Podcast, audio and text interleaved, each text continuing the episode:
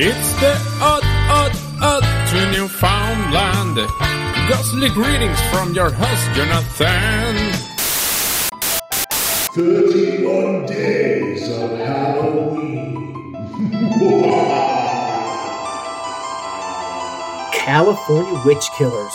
What a cool name for a band. Oh boy, but it's actually a very bizarre case of murderers. These Californian killers went on a murderous rampage filled with witches, drugs, and sex. So pretty much my life back in college. Oxygen Digital is kicking off its first ever theme month in June with Crimes of the 80s. Here you go. Susan Burns met James Carson, and things got weird pretty much right away, like really fast. Both were unsatisfied divorcees, and Susan had been immersed in 70s culture of free love and hallucinogens. After taking mescaline on one occasion in 1974, she had a vision that she would meet the man of her dreams. Three years later, when she finally saw James at a party, she said, This is the man I've been searching for. Indeed, James' daughter Jen Carson says that when the pair met, it was almost like two magnets just shooting across the room and joining. I think they had great sexual attraction. It didn't take long for the new couple to descend into a life of sex, hallucinogenic drug taking, among other things. Boy, was it only not just fun and games. No, no, no. This man and magnetic pair would end up starting their own twisted religion, which would incite them into killing three people they deemed to be witches. This case, known infamously as the Witch Killer Case, is the subject of many books and podcasts. It is said that if he had fallen in love with a televangelist, he would have become one. If he had joined if he had joined ISIS, he would have become a member. He was that much of a follower. He was drawn to extremist people he found really exciting. And Susan certainly wasn't born. Shortly after they met, Susan told James she had a vision and that his name was really Michael, after the angel who fought the devil. James was spellbound and changed his name to Michael. In another vision, Susan said he, she saw that they should both change their last name to Bear, which they also did. But perhaps the most dangerous vision of all was the one which Susan saw they would, would also become Muslims and kill witches. Unfortunately, Susan and Michael missed the part of Islam that prohibits the taking of mind altering drugs and murder. anyway, and they created their own sick, cute, little, little cult like religion, dragging the name of Allah into it as justification. Oh, for God's sake. In 1978, after a year of being together, Susan and Michael traveled to Europe, preaching their religion. They also had a marriage ceremony by the moonlight at Stonehenge. Eventually, they ran out of money and were forced to return to the U.S., where they moved to San Francisco and into the apartment of Karen Burns, a 23 year old wannabe starlet who had moved to California to find fame, but instead found the hippie lifestyle a Haight-Ashbury. Michael and Susan wanted more from Karen than just cohabitation, though. They wanted her to be Michael's second wife and enter into a polyamorous relationship with them. When Karen backed at the idea, Susan had a vision that Karen was a witch. So Susan and Michael plotted to kill her. Hooray! Happy Halloween! We're killing witches, folks.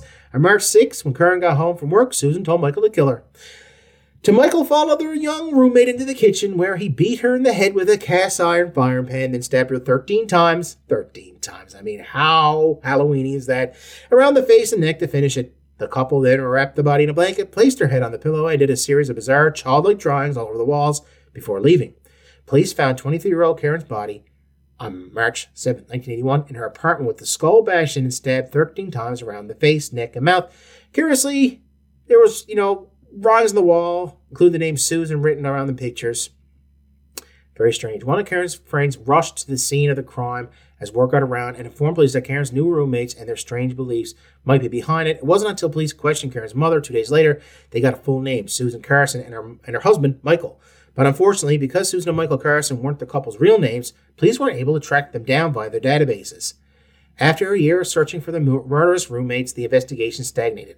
The Carson hitchhiked north and for a year lived in a secluded cabin, which they believed was a refuge provided to them by Allah in the wilderness. But after a year, they got bored and decided to head back to Southern California and started working on a marijuana farm as caretakers. Things were seemingly fine until the couple started having problems with a friend of the farm owner, 26 year old Clark Stevens. Clark was loud and drank a lot, and the Carsons saw this as an, as an affront to Allah. Susan tried to block Clark from entering the farm one day, so Clark cussed her out, and so Susan declared Clark a witch, and Michael was tasked as executioner. He shot Clark in the face. Oh boy. On the lam again, the Carsons head right back to North Carolina and California, sorry, to hide out in the wilderness, and will go into civilization only for food and supplies. To get to town, the pair would hitchhike. Two years after the murder of Karen Bounds, the January 1983, they caught a ride with a man named John Hillier, in his pickup truck.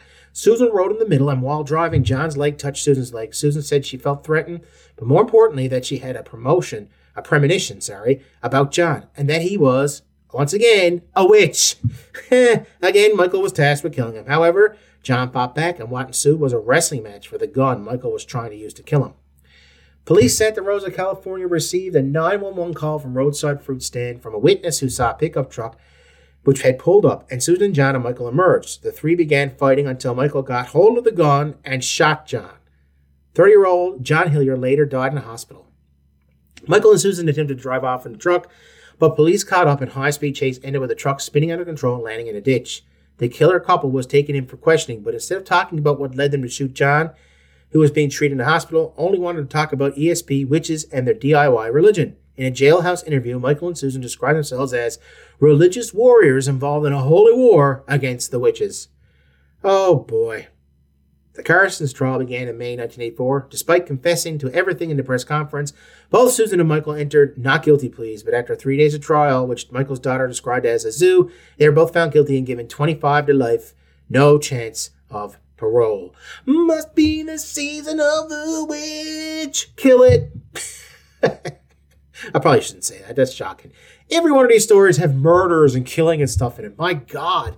But just to think that you start your own twisted, crazy religion and actually follow through with it and murder people, eh, that's just just absolutely terrifying. Anyway, I hope you guys don't start your own weird cult and start killing people.